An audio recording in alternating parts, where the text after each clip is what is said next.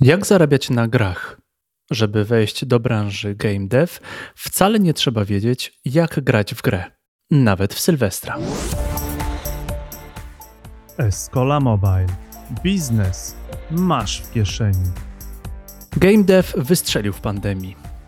Budowanie gier, zarówno mobilnych, jak i pecetowych, stało się niezwykle dochodowym biznesem.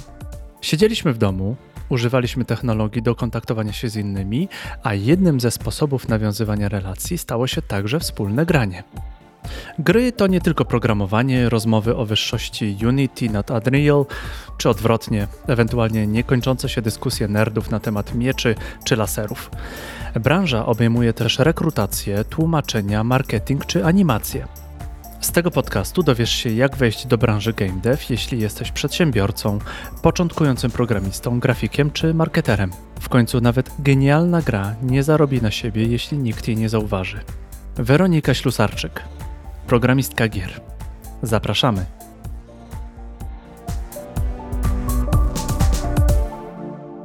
Jesteśmy w Escola Mobile Live ponownie. E, ze mną jest wyjątkowa gościni, Czasami pojawiają się pod moimi postami komentarze, że za dużo kobiet jest w IT. Otóż słuchajcie, ze mną jest Weronika Ślusarczyk, programistka gier, ma taki blog. Weroniko, opowiedz, co robisz i skąd ci się wziął pomysł akurat na taki blog programistka gier? Masz w ogóle plusa za feminatywy. Rzadko rzeczywiście się je stosuje. E, skąd się wziął e, pomysł?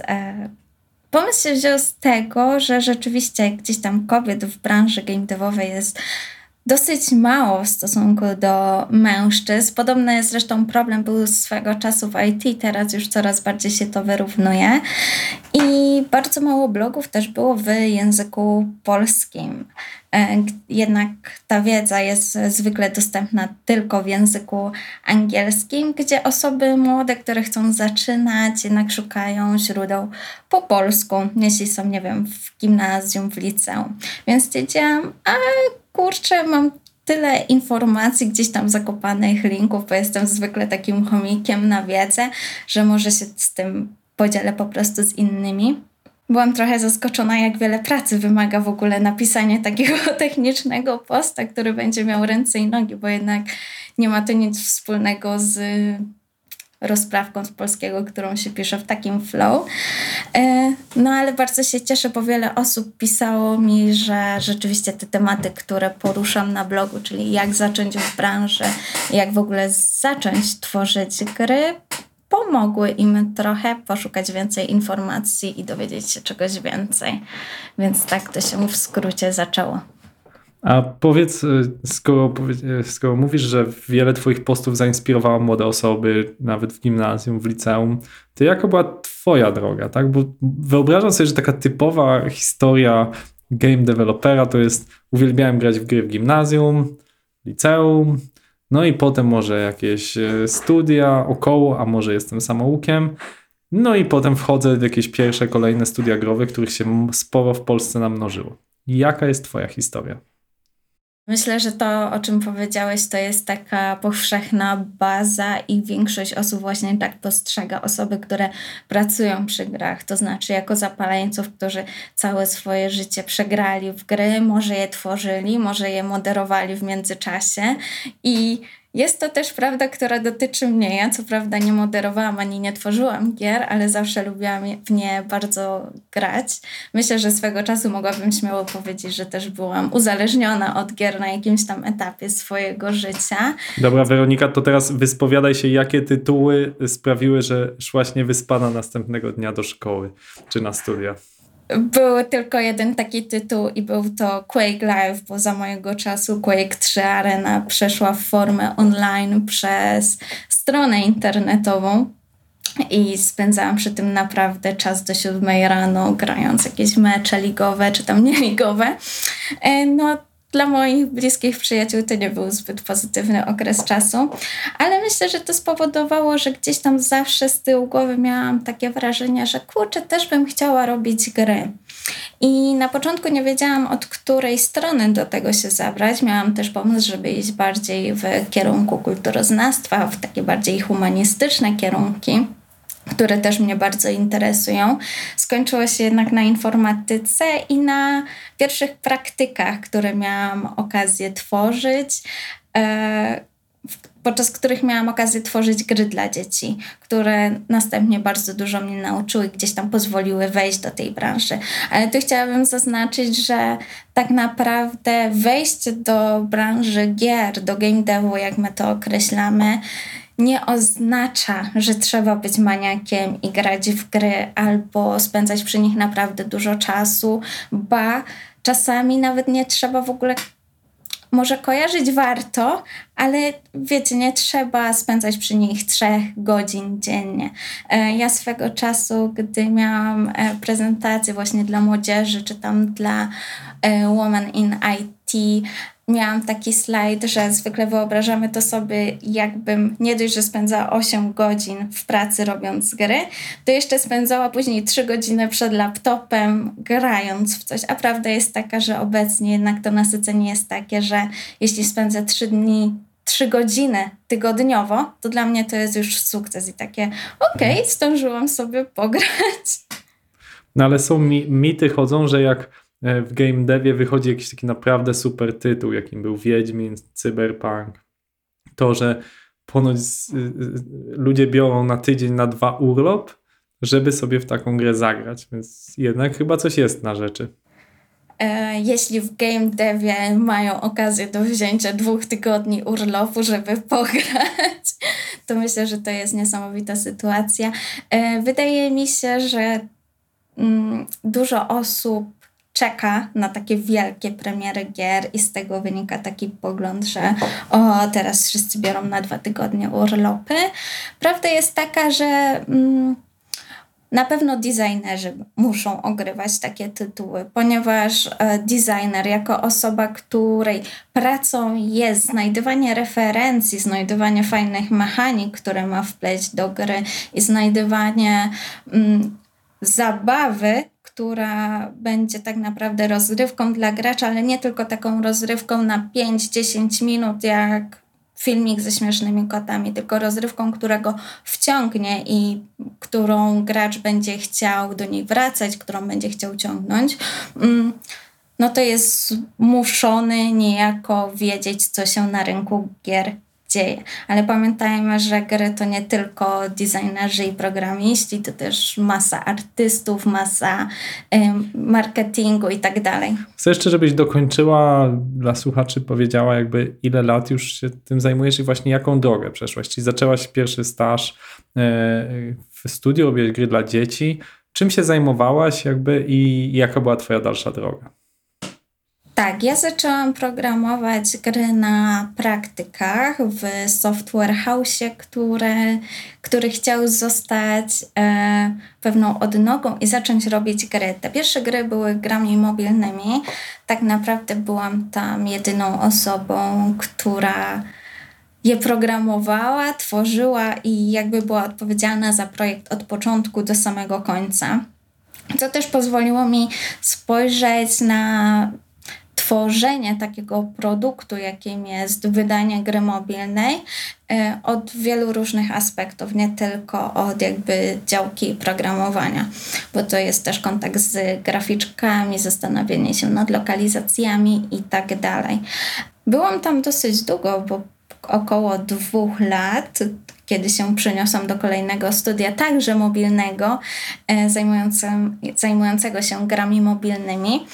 E, obecnie, po ponad pięciu latach w branży, przeniosłam się na gry pecetowe i konsolowe i zobaczymy, jak tutaj jest różnica między produkcją gier, jak ja to nazywam, podręcznych do kieszeni, bo jednak mobilki są tak, celują w taki target, który zawsze ma urządzenie przy sobie, a grami, które są już skierowane stricte na urządzenia jak y, komputery stacjonarne, laptopy i konsole. Okej, okay, to chciałbym, żebyś nakreśliła też dla słuchaczy, jak wygląda proces produkcji gier, bo, ponieważ tak jak mówisz, przeszłaś to od A do Z I pewnie dla wielu osób, nawet związanych z branżą IT, e, tak jak ja, jeszcze nie do niedawna to była pewna abstrakcja. Escola teraz realizuje taką dość sporą grę mm, e, i tam nauczyłem się wielu nowych pojęć, grę mobilną, e, że właśnie niekoniecznie sposób zapisu dokumentacji jest podobny, czyli potrzebny jest wiem, game design document, jest potrzebny storyboard. To są rzeczy, które w tym, czym wcześniej się zajmowaliśmy, no nie było elementem dokumentacji. Mimo, że przynajmniej w tym projekcie dowiedziałem się, że Unity i Confluence to nadal są te same narzędzia, natomiast troszeczkę inaczej to zapisujemy. I chciałbym, żebyś tak przeprowadziła mnie i słuchaczy e, przez to, jak właściwie od A do Z, od pomysłu do wydania gry i, i potem jej monetyzacji, jak to działa. Biorąc pod uwagę, że większość osób kojarzy, jak to się odbywa w IT, to znaczy mamy jakiegoś klienta, który zgłasza pomysł na jakiś program, zapotrzebowanie, ustala się pewne wymagania biznesowe, całą tą logikę i następnie przechodzimy do pracy nad tym produktem. W obecnej wersji zwykle agile'owo, czyli ten kontakt z klientem jest trochę częstszy niż wcześniej było, gdzie ten kontakt był tylko na początku i na końcu. E, mam wrażenie, że w IT występuje trochę większa dychotomia między klientem a mm, programistami czy software house'em. To znaczy, że jednak mamy dwie strony, które muszą się spotkać po, po drodze i jedna musi drugiej coś sprzedać, przedstawić na poziomie wymagań klienta. W game devie mam wrażenie, jak obserwuję, że o wiele większą tolerancję mamy na zapotrzebowanie designerów. To znaczy, że designer nie jest naszym klientem, nie jest, na, nie jest kimś, kto nam coś zleca i płaci. Naszym klientem jest gracz, do którego musimy trafić razem z designerami. Czyli ja jako programistka trochę bardziej elastycznie muszę podchodzić do zmian, jakie następują w każdym etapie gry. Bo może się okazać, że tworzymy grę dla gracza i przez pierwszy etap preprodukcji, czyli momentu, kiedy wymyślamy grę, mm, wymyślamy podstawowe mechaniki, które y, zaangażują gracza, mm, że w tym etapie zostanie wymyślone coś, co jednak na dalszych krokach tworzenia gry nie sprawdzi się, bo na przykład nie przejdzie testu, gracze nie zareagują na tyle pozytywnie, na ile oczekiwaliśmy. I to trzeba będzie zmienić. W IT bardzo często obecnie myśli się o UX-ie na zasadzie, żeby ułatwić klientom wyklikiwanie pewnych rozwiązań. U nas bardziej się myśli o zaangażowaniu gracza i dostarczeniu mu rozrywki, e, która się wpisuje w grę. Zatem o wiele, wiele częstsze są zmiany w danych implementacjach. Więc e, to jest dla mnie jeden z głównych takich przykładów, które zauważyłam, że się różnią od IT. I to, że my tworzymy grę dla graczy, pociąga za sobą to, że musimy być przygotowani na iteracyjność rozwiązań. To nie jest tak, że jak raz coś wymyślimy i stwierdzimy, ok, nam się to podoba, my, na, my czerpiemy z tego satysfakcję, że tak samo trafi to do 5 milionów osób na urządzeniach mobilnych i oni będą mieli taką samą satysfakcję z tego. Może się okazać, że testy tutaj zupełnie coś innego nam powiedzą, że będziemy musieli to przebudować. I to jest kolejny krok, który się robi. To znaczy po etapie preprodukcji, gdzie pierwsze pomysły spływają, pierwsze prototypy, wypuszczamy grę niedokończoną. Konkretnie mi chodzi o mobilki na rynek. Mm, jest to taki etap, w którym myślimy o tym, żeby naprawić jak najwięcej bugów i wykryć jak najwięcej zachowań graczy w danej grze. Taki powiedzmy soft launch techniczny.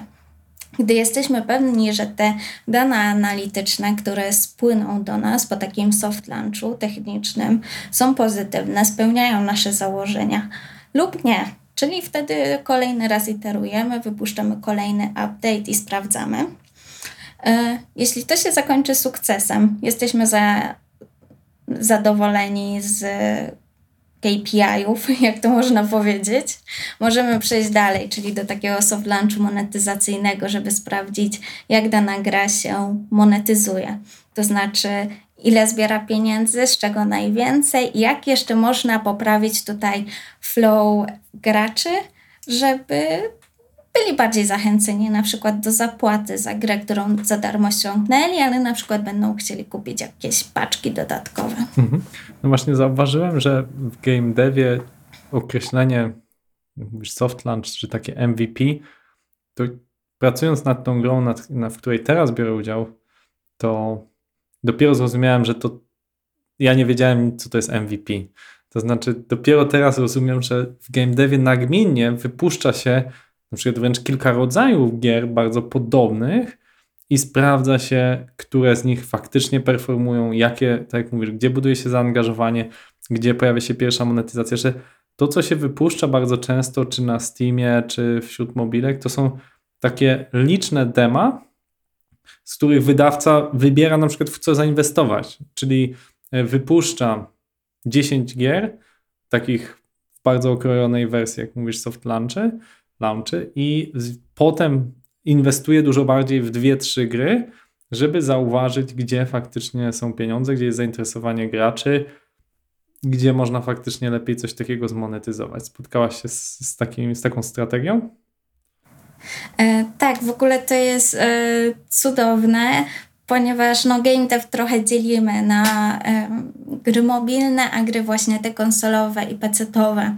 I w grach mobilnych cudowne jest to, że rzeczywiście te informacje analityczne pozwalają nam tak mocno dopasować grę do graczy, e, że możemy w każdym stopniu i zapewnić im rozrywkę, i zapewnić sobie dochodowość z tego względu, że y, wiemy, co graczy pociąga, i zapewnić może nie długowieczność, ale jakby taki dłuższy cykl życia danej gry.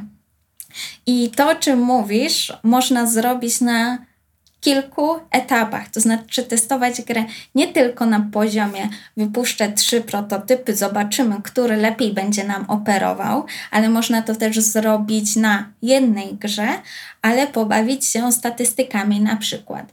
Jak dana ikonka mm, spełnia swoje zadanie na różnych rynkach. Na przykład lepiej niektóre ikonki sprawdzają się w Japonii, a niektóre ikonki sprawdzają się lepiej w Niemczech. Tutaj też możemy lokalizować nie tylko sam tekst i tłumaczyć go na różne języki, lecz również możemy lokalizować grafiki, możemy lokalizować ikonek gry, słowa kluczowe. Mm, to też jest bardzo ciekawe, bo pozwala nam na dostarczenie takich AB testów, w jaki sposób wygląd naszej gry najbardziej zachęca graczy do ściągnięcia jej. Więc to jest taki pierwszy etap testowania i zbierania informacji. Drugi etap jest już e, de facto w grze, to znaczy mamy jakieś zachowania.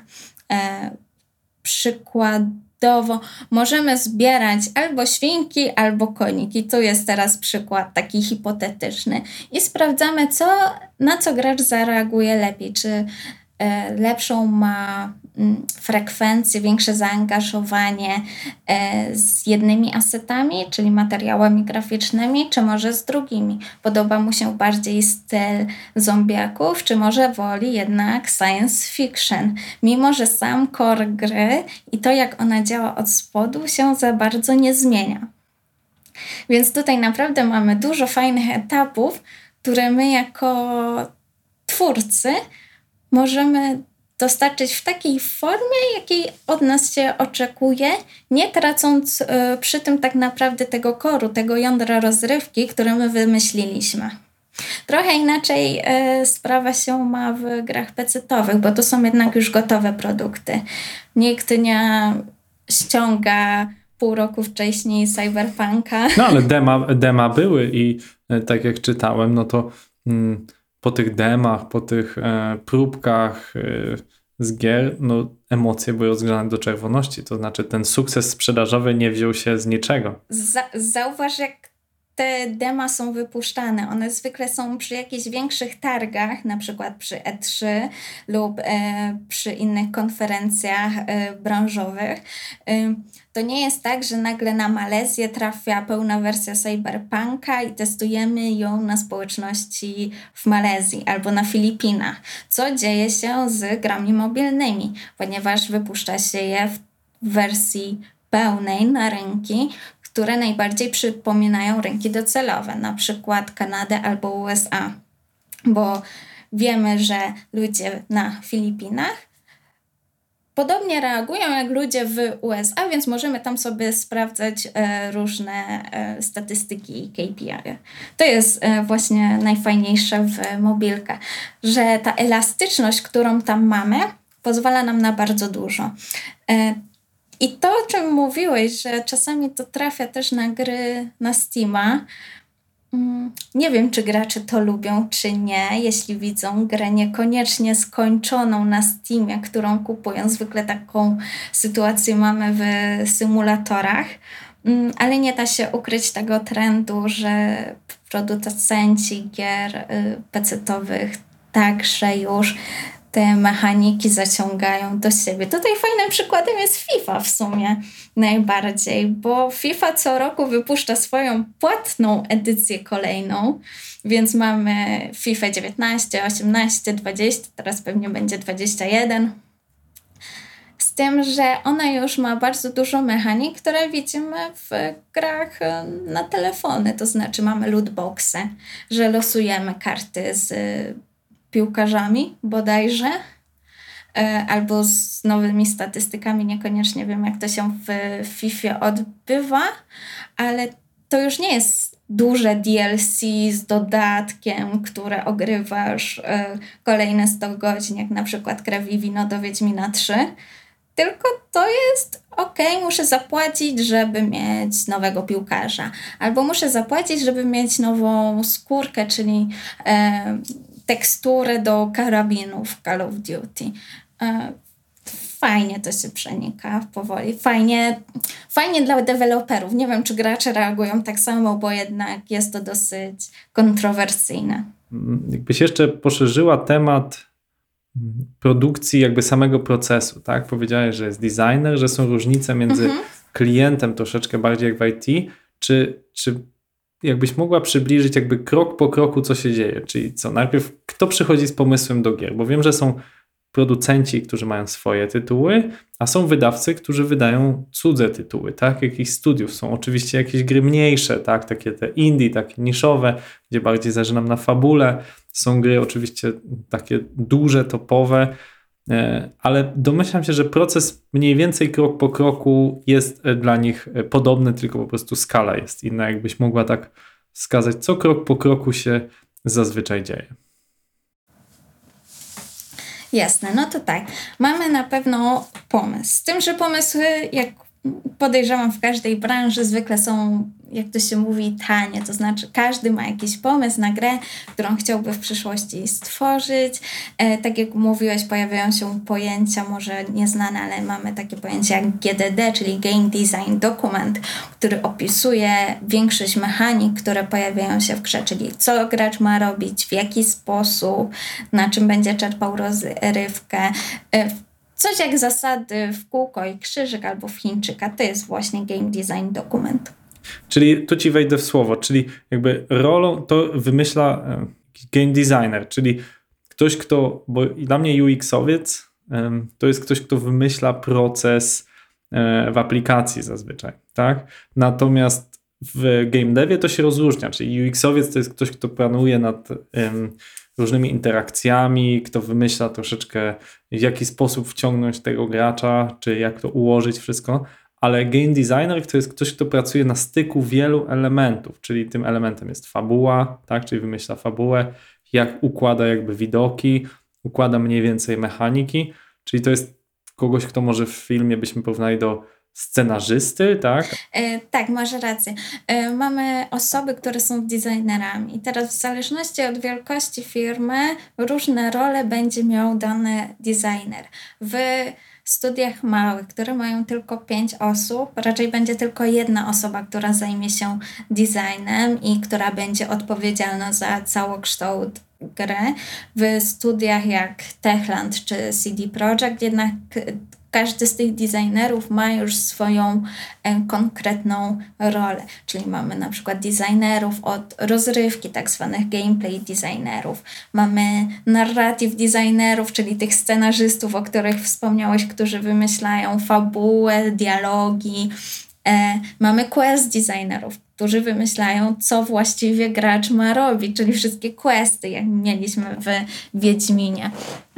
E, więc e, ten ta drobnostkowość ról, tak naprawdę im większa firma, tym e, tak naprawdę bardziej ekspercka.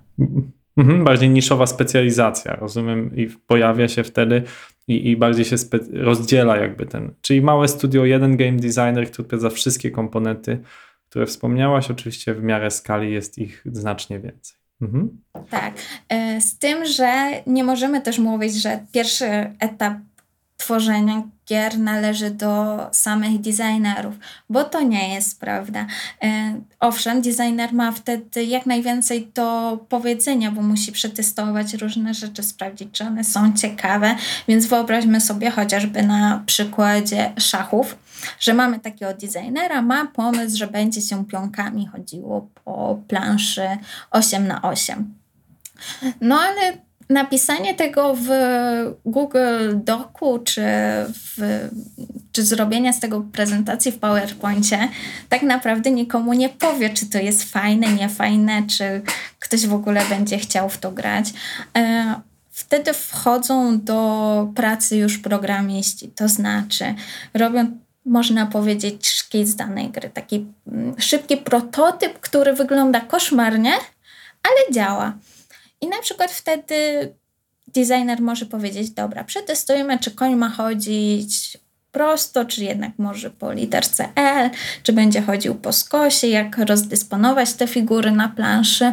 I to jest rola tak naprawdę preprodukcji. Sprawdzić, które mechaniki się sprawdzają i które mają sens i które angażują gracza. Bo jeśli nas coś nie bawi, no to można w większości podejrzewać, że, że graczy też niezbyt rozbawi i nie będą mieli z tego przyjemności. E, po takim etapie preprodukcji, gdzie mm, ta współpraca między designerami, programistami, no też testerami i innymi osobami, które uczestniczą, zmienia się na trochę bardziej zaawansowaną, gdy widzimy, że pomysł chwycił. To znaczy, przechodzimy już do takiej właściwej produkcji, w której niweluje się wszystkie błędy, w której tworzy się niesamowite tekstury pionków, w której decyduje się, czy plansza, mm, czy może nie trzeba zmienić wymiarów planszy z 8 na 4 pola, żeby było nieco bardziej dynamiczniej. I w sumie to jest chyba taki najdłuższy okres czasu w produkcji gry, no bo tak naprawdę powstanie wszystkich modeli 3D, wszystkich tekstur, wszystkich mechanik, no to to nie jest praca taka, która się odbywa w tydzień. Zresztą sami widzimy po grach takich blockbusterowych, AAA, że te gry powstają kilka lat. Czasami cztery, czasami dwa, ale jeśli powstają krócej, to znaczy, że są na przykład już drugą, trzecią, czwartą częścią mhm. i mają na czym się oprzeć w przeszłości. Mhm. No ale wszyscy wiemy, że tak naprawdę teraz no to już nie programuje tych gier tak w C, tylko są do tego narzędzia. E, są dwa, dwa główne programy, jak rozumiem, w których pracują game designerzy, znaczy programiści, czyli to jest albo Unreal Engine, albo Unity tego, co mi się wydaje, Unity chyba mocno zyskało na znaczeniu, w sensie w tej chwili jakby góruje w, tym wyścigu. Jakbyś mogła powiedzieć, czy pracowałaś na oba, czy czymś się różnią i nie wiem, czy jeden jest bardziej właśnie pod mobilki, a drugi pod konsolę, czy, czy po prostu y, nie ma aż takiej różnicy? Wiesz co, ja od zawsze pracowałam w Unity. Jakoś moja droga zawodowa potoczyła się tak, że specjalizuje się w tym środowisku. Jednak jest taki podział na te dwa silniki, który nie jest do końca pełny, no bo mamy też przecież silniki konkretnych studiów, to znaczy CD Projekt przecież nie pracuje na Unrealu, tylko na swoim e, własnym. Techland podobnie. E, to, co je wszystkie łączy, to języki programowania. I teraz mamy taki prosty podział na Unity i C Sharpa i na Unreala i y, silniki takie własne z C++. I tutaj ten podział de facto też e, pociąga za sobą podział na platformy, na jakie programujemy. To znaczy Unity ma mniejszy próg wejścia dla osób, które chcą zacząć w game devie. Myślę, że przez to jest bardzo popularny też przez juniorów i stażystów. Mm, pozwala również bardzo łatwo stworzyć grę mobilną, czyli wszelkie kopie Flappy Birda, y, Tetrisa i tak dalej można naprawdę wykonać obecnie. Jeśli się wie, jak programuje, myślę, że w jeden-dwa dni. Więc to pokazuje też skalę, dlaczego aplikacji gier mobilnych jest aplikacji nie, gier mobilnych jest tak wiele na rynku, bo idzie to, jak ostatnio sprawdzałam, w mil miliardy, miliony?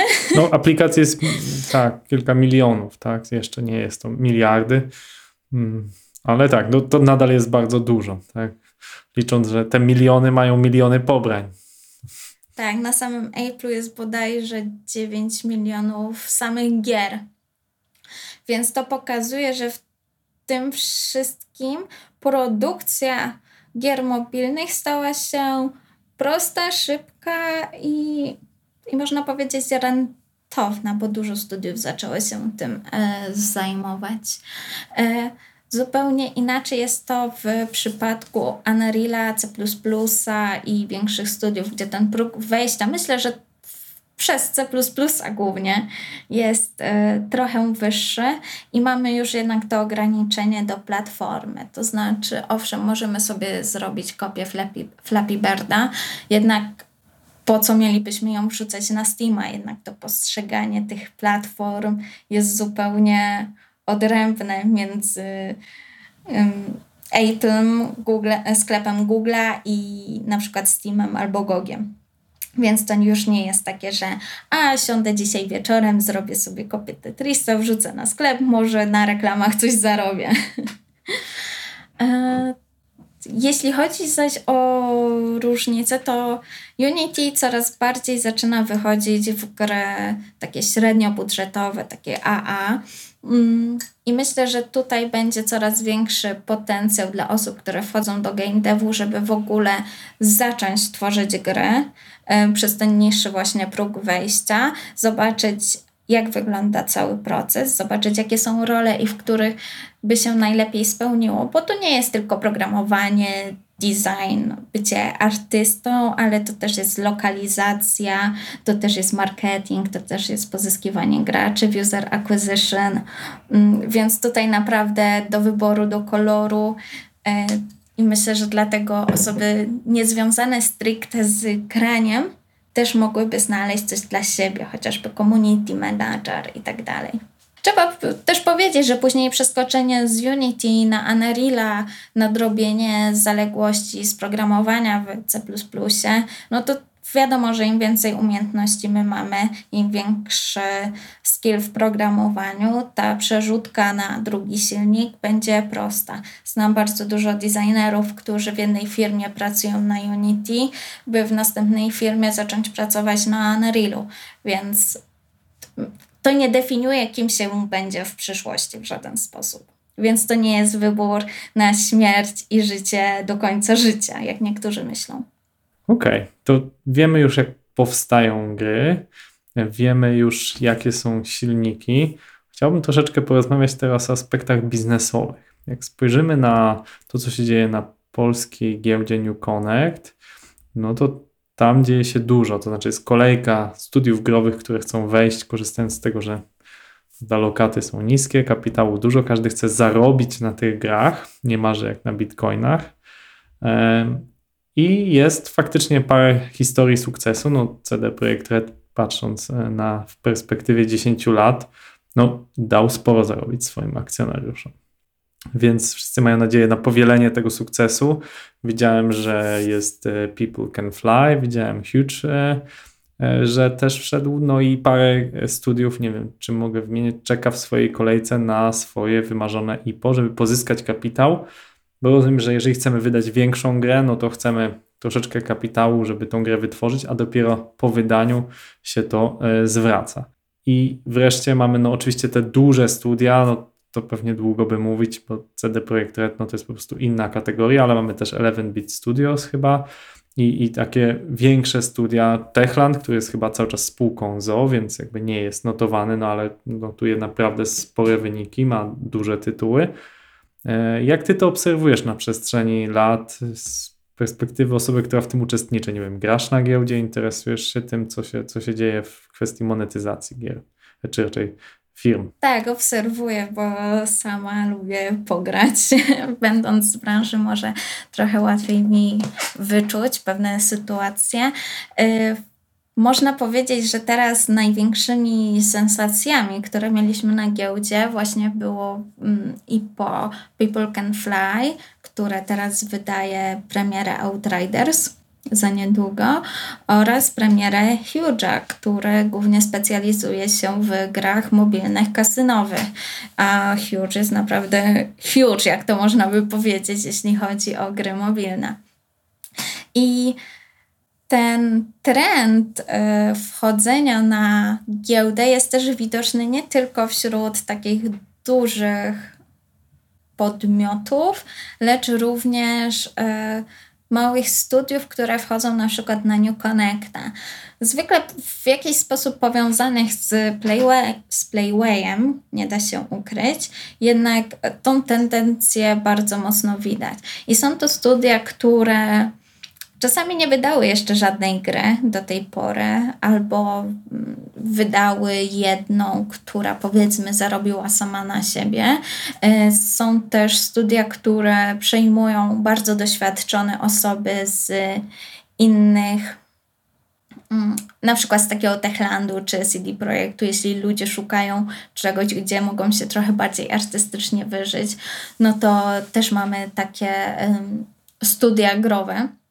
Wydaje mi się, że to, co najbardziej sprawia, że gry osiągają ten coraz większą rolę na giełdzie, jest to, że e, no widzimy to nawet po kursach, jakie powstają. Ostatnio widziałam kurs inwestycyjny dla osób, które chcą inwestować w game dev.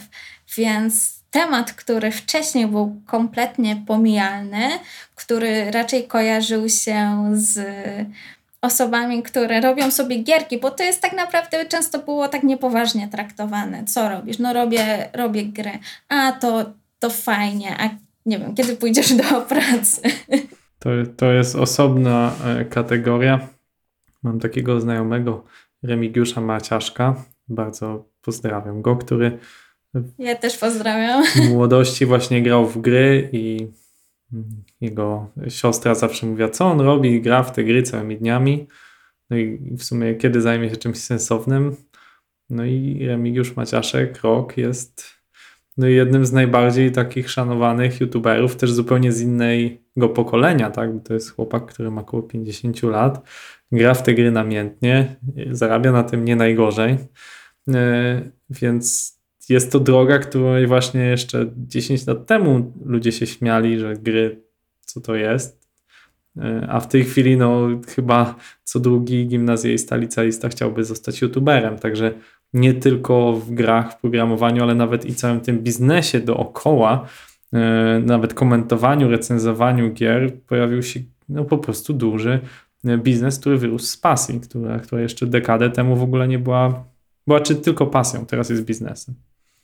W sumie to ciekawe, jak to się zmieniało na przestrzeni lat, bo taki boom na gry w Polsce rzeczywiście gdzieś się narodził kurczę, nie wiem ile to było, z 10 lat temu, 15, ja już trochę tracę poczucie czasu, ale pamiętam jak dzisiaj, jak bardzo się cieszyłam, gdy mama mi kupiła Wiedźmina dwójkę, bo dla mnie to było w ogóle przełomowe wydarzenie, że wow, duża gra z Polski i, i do tego tak świetnie e, zrobiona na tamten moment. E, obecnie rozmawiamy o tym w pojęciu inwestycyjnym. Coraz więcej gier wchodzi, studiów, które robią gry, wchodzi na giełdę i ludzie zaczynają widzieć w tym naprawdę biznes. I to nie biznes, który jest hobby, który robi się po godzinach, ale biznes, w który się inwestuje miliardy dolarów, a ten rynek z roku na rok rośnie. E, ostatnio widziałam ciekawą statystykę, że to nie jest tylko to, że rośnie na przykład u nas w Europie czy w Ameryce, ale możemy dostrzec, że najbardziej rozwijającym się rynkiem, jeśli chodzi o gry, jest Azja i Bliski Wschód, na który trafiają gry i które tam zdobywają coraz większą popularność. Co mnie dosyć zaskoczyło, no bo taki mm, rok, rok do roku. Y, y, procent, jak bardzo tak wzrost pokazuje, gdzie są tak naprawdę trendy. Mhm. No tak, to jest kilkanaście procent rocznie i domyślam się, że pandemia, kiedy ludzie siedzą w domu, szukają rozrywki bliskiej, tak, no to ta rozrywka lub ta w, na konsoli, no to jest coś fenomenalnego, żeby siedzieć w domu i nigdzie się nie ruszać. No nie oszukujmy się, no trudno o lepszą, łatwiejszą, bardziej dostępną rozrywkę Szczególnie, że jak zauważyłaś, no, gry niesamowicie wyewoluowały. Wystarczy porównać no, kolejne edycje Wiedźmina pod względem technicznym, czy, czy to, co, to, co zaprezentowali w Cyberpunku, ale też wśród mniejszych gier. I tak jak mówisz, same języki ewoluują. Jeszcze coś wtrącę właśnie w, te, w tej kwestii inwestycyjnej, e, bo pandemia spowodowała, że tak naprawdę rynek gier wystrzelił, szczególnie gier mobilnych. E, nikt się nie spodziewał takich wzrostów. E, niektóre, bodajże na Nintendo, wzrosty to były 400% ponad to, co szacowano, że będzie w 2020 roku. I to, że ludzie teraz e, rzeczywiście siedzieli w domu i jedyną formą kontaktu z bliskimi nie był tylko Facebook, Messenger, e, WhatsApp, lecz również wspólne granie przez sieć, czy siedzenie na Discordzie i komentowanie różnych gier, streaming gier e, sprawiło, że wzrosty w tamtym roku no, przebiły wszelkie wyobrażenia, co nie jest tylko kwestią pandemii, lecz tak naprawdę długofalowych trendów, bo coraz więcej ludzi ma telefony komórkowe, coraz więcej ludzi gra w gry komórkowe, coraz więcej ludzi gra dłużej i na większej ilości platform, bo tego sprzętu do grania naprawdę robi nam się coraz więcej. I mało tego, skoro robi to więcej osób, to i pieniądze płynące z tej formy aktywności są o wiele większe. Więc e, jest to rynek, który warto zaznaczyć.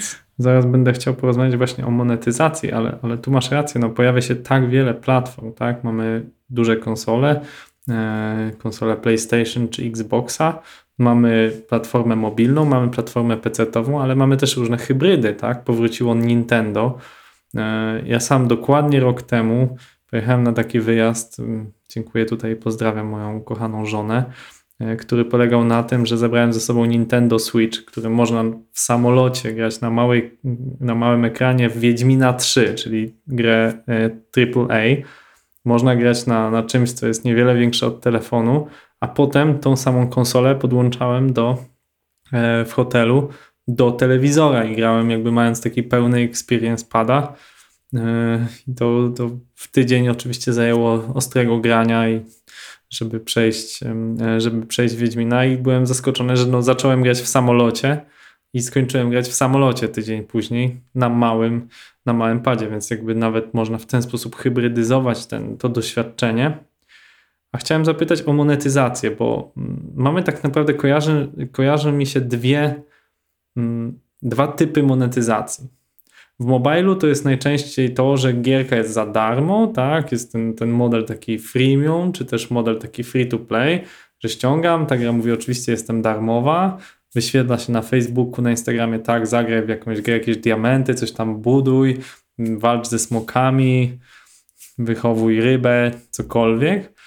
To jest za darmo, a nagle się okazuje, że w tej grze mogę dokonywać masy zakupów, żeby szybciej się zamek budował, płacę jakimiś diamentami. Te diamenty muszę płacić już prawdziwymi pieniędzmi i to jest strasznie wciągające. Domyślam się, że osób coraz więcej ma podłączonych jakieś płatności mobilne. Wystarczy przyłożyć palec w sumie, żeby odblokować sobie coś.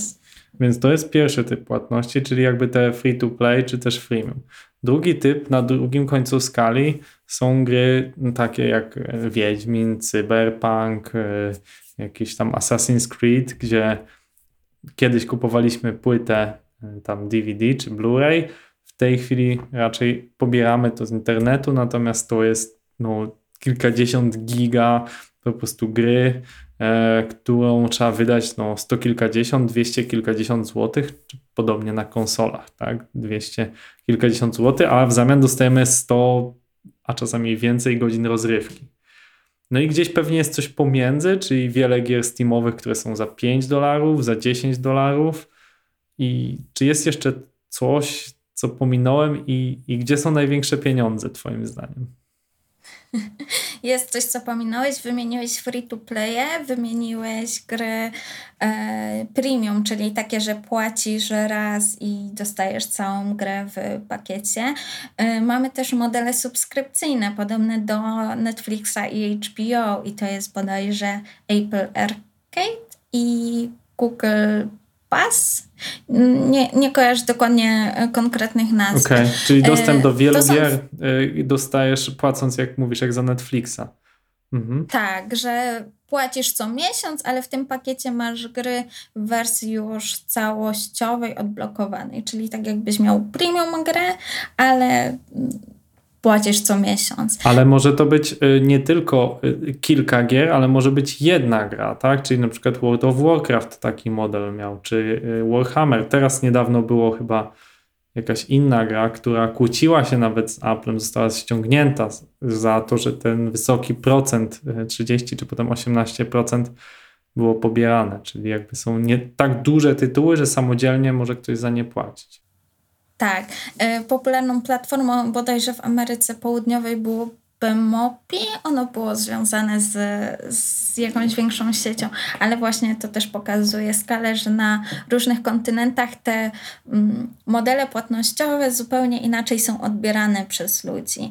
No i nie ukrywajmy, no najciekawszą do takiego biznesowego e, modelu do biznesowej rozmowy najciekawszą i najbardziej taką elastyczną jest free to play, bo mamy bardzo dużą rzeszę użytkowników, którzy nie mają żadnej przeszkody w ściągnięciu naszej gry, nie muszą się nad tym zastanawiać, widzą fajną ikonkę, klikają instaluj.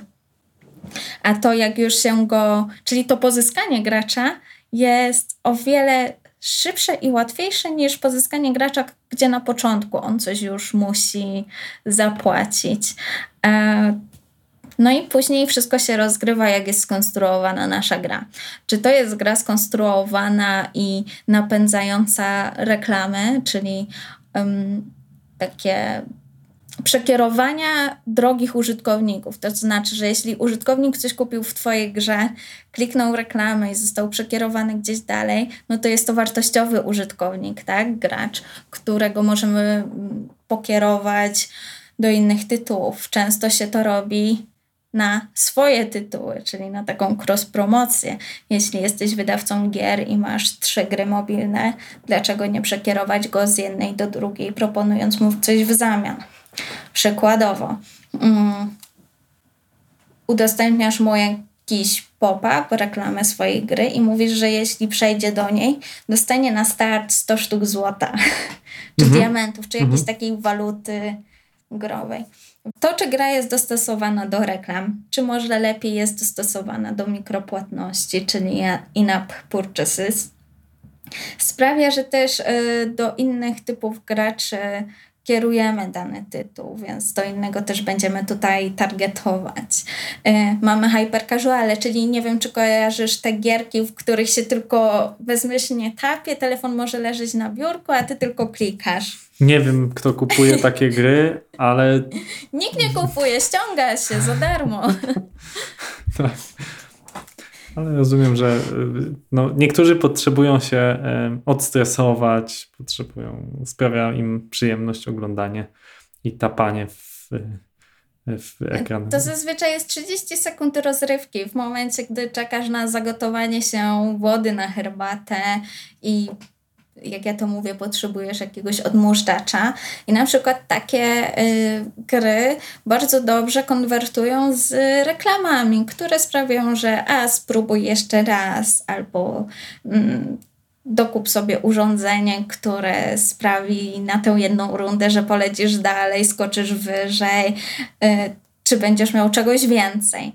Są też gry, bardziej rozwinięte, w których rozwijasz swoją postać i widzisz, kurczę, fajny napierśnik, złoty, daje mi plus 10 statystyk do, do życia, no ale widzisz, że kosztuje 100 golda, ty masz tylko 3 i możesz sobie dokupić pozostałe 97 tylko za 1 dolar 99 centów. Mhm.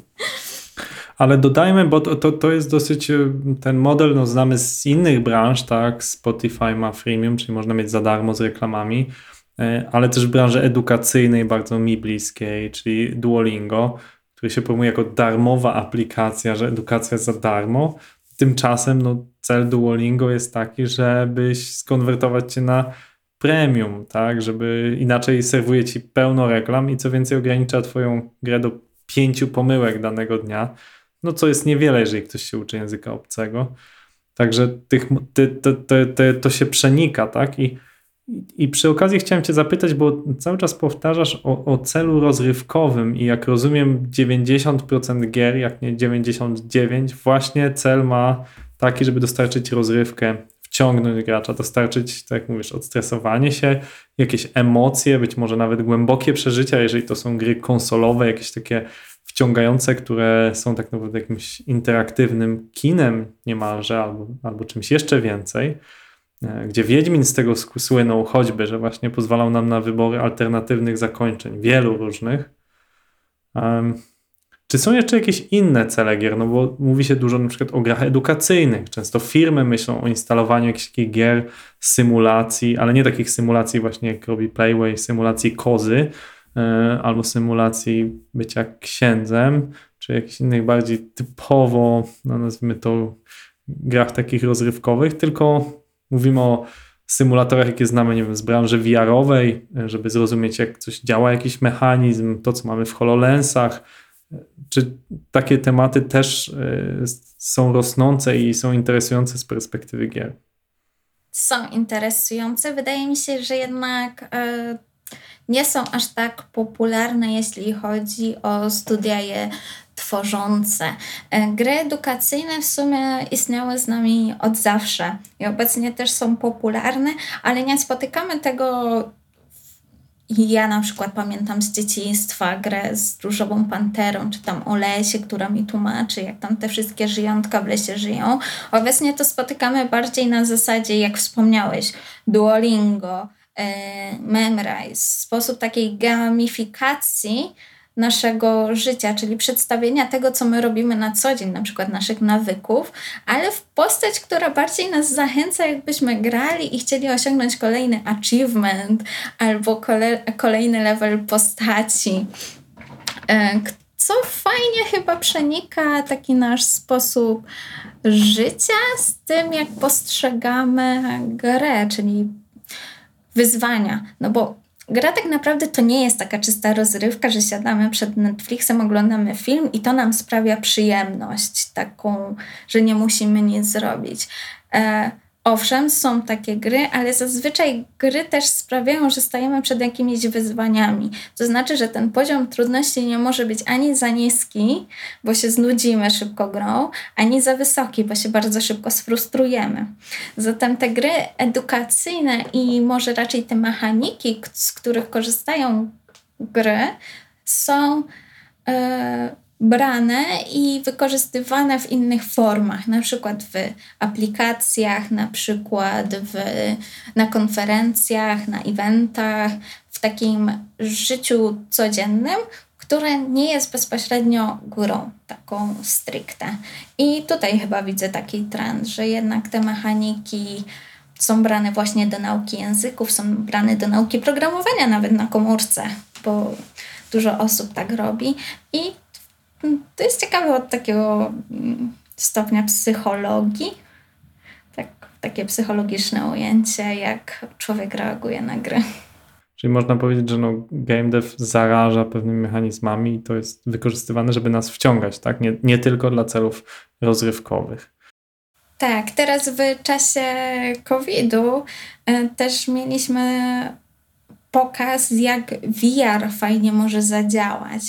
To znaczy nie tylko jako na przykład symulatory dla medycyny, czy tam dla lotnictwa, czy wojskowości, które kojarzymy z tego względu, że z tego się to wywodzi, lecz też na przykład Kubica brał udział w e, wyścigu totalnie prze wirtualnym. Wirtualnej rzeczywistości, niesamowite. Tak. Mhm. E, jakby kurczę, z kierownicą, z pedałami i tak dalej. Nie wiem, jak to się profesjonalnie nazywa, taki zestaw wyścigowy. W każdym razie widać, że nawet to, co robimy na co dzień, można ćwiczyć przed komputerem bez straty może jakości. To znaczy nadal może nam to dostarczać takich samych bodźców. No na pewno bezpieczniej. No, jakby się zastanowić nad przemysłem lotniczym, gdzie większość szkoleń pilotów w tej chwili odbywa się w symulatorach, a polecamy, swoje życie im powierzamy pilotom, wierzymy, że oni wyuczeni głównie na symulatorach są w stanie bezpiecznie nas przewieźć, przelecieć z punktu A e, do B, czyli jest to, jest to istotne. E, mam jeszcze pytanie do Ciebie, Weronika, odnośnie kariery w game developmentie. Twoja osoba jest świetnym przykładem, że po pierwsze dziewczyny też mają świetną karierę w IT i to nie tylko powiedzmy jako graficzki czy project managerki, ale także jako programistki jak najbardziej. I jeżeli miałabyś polecić coś młodym osobom, które albo są na studiach, czy może w liceum, czy też osobom, które myślą o zmianie zawodu, bo sporo osób się do mnie zwraca, bardzo dużo osób, że chciałyby zacząć karierę w IT. Ja nie zawsze wiem, co odpowiedzieć, bo według mnie to jest, to jest trudne i, i z roku na rok jest trudniejsze. To znaczy, zapotrzebowanie jest ogromne, no tylko to wymaga wiele lat pracy i cierpliwości. Czy jest Zapotrzebowanie coś... na specjalistów jest ogromne. A... No właśnie. I, i czy, co możesz poradzić osobom, które są chciałyby zacząć karierę, albo już może mają pierwsze gry za sobą zrobione w Unity, no tak dla siebie po godzinach. Jak rozwijać swoje umiejętności, żeby w przyszłości no, pracować w pełnoprawnym studiu growym? E, po pierwsze, co mogę polecić, to nie róbcie tego, co ja, czyli pierwszego kontaktu nie warto łapać na praktykach, warto go złapać dużo wcześniej, robiąc swoje projekty interesować się trochę branżą już e, wcześniej, ale w sposób aktywny. To znaczy pojeździć sobie na konferencje, które obecnie zwykle są albo przeniesione do online, ale powiedzmy, że w normalnej sytuacji pojeździć na konferencje, spotkać ludzi, porozmawiać z nimi. E, ja ostatnio bardzo często dostaję pytania o mentoring. Jest to nie tylko dla mnie bardzo miłe, że ludzie postrzegają mnie jako osoby, które może im pomóc, lecz również przydatne dla tych osób, bo ja mogę skrócić ich poszukiwania, bo wiem, co ja zrobiłam źle, co mogę zrobić lepiej i wskazać im, gdzie mogą znaleźć te informacje, bo ja już tą bazę źródeł, do których mogę sięgnąć, mam zbudowaną, nie muszę jej od samego początku budować. E, więc tutaj ten kontakt myślę, że warto jak najbardziej złapać, ale przede wszystkim uzmysłowić sobie, że właśnie to nie tylko są studia growe, to także, tak jak wspomniałeś, bycie producentem, bycie product ownerem, bycie menadżerem, e, nawet po filologii angielskiej hiszpańskiej można iść do firmy zajmującej się stricte tłumaczeniem gier, lokalizacją gier. E, mamy takie firmy zresztą w Polsce, jak na przykład Roboto. Mamy firmy, firmy zajmujące się postprodukcją, czyli od tej strony bardziej graficznej, VFX-owej, e, z efektami specjalnymi jak Platish Image która też jest od 20 lat e, w Polsce działa z bardzo dużymi sukcesami. Więc to nie jest tylko game dev, to jest naprawdę mnóstwo firm dookoła. Firmy zajmujące się akwizycją graczy i marketingiem, jeśli Was to bardziej pociąga od strony na przykład psychologicznej czy marketingowej, gdzie się zajmuje stricte przekierowywaniem graczy, sprawdzaniem do jakiego targetu chcemy uderzyć i na przykład robieniem reklam w tym kierunku. E, więc po prostu polecałabym znaleźć swoją, swoje miejsce w tym wszystkim i, i zobaczyć, gdzie nam najlepiej, bo to nie jest tylko programowanie i design. Mhm. No to słuchajcie, no opcji jest bardzo wiele. Ja się z tego podcastu sporo dowiedziałem o wyjątkowości tej bardzo rosnącej branży, która no, wiele z nas użytkuje, tak? Nawet te gry proste od hyper casuala po gry e, konsolowe, ale naprawdę niewielka liczba osób rozumie, jak ten proces powstawania, jak ten biznes działa. Mieliście na wyłączność Weronikę Ślusarczyk, programistka gier.pl. Zobaczcie tam jej bloga. Dziękuję Ci, Weroniko, za, za Twój czas. Ja również dziękuję za zaproszenie i chciałabym ogromnie pozdrowić Martynę, która mi pomogła ogarnąć kwestie monetyzacyjne, bo jest to jedna ze specjalistek, które, e, zawsze, do których zawsze mogę zadzwonić w takich sprawach. Dzięki. Mam nadzieję, że Martyna w przyszłości też tutaj przyjdzie do nas opowiedzieć, jak się monetyzuje ja gry. Trzymaj się, Weronika. Pa. Escola Mobile. Biznes masz w kieszeni. Dziękujemy za Twój czas i za to, że spędziłeś go z nami. Jeśli w Twoim otoczeniu są osoby, które interesują się game devem, na przykład chcą zainwestować, chcą wejść do game devu, nie wiedzą od czego zacząć, podziel się z nimi tym podcastem. Udostępnij go na LinkedInie, Twitterze, Facebooku. Opowiedz o nim swoim znajomym. Mamy też kanał na YouTube Escola Mobile. Zasubskrybuj go, i zdobywaj nową wiedzę. Dziękujemy Ci jeszcze raz, że jesteś z nami, że poświęcasz nam czas. Jeżeli używasz ekosystemu Apple, będzie nam niezwykle miło, jeżeli zostawisz nam 5 gwiazdek i fajną recenzję. To był 75. odcinek podcastu Escola Mobile. Gościliśmy Weronikę Ślusarczyk, programistkę gier. Rozmawialiśmy o game devie.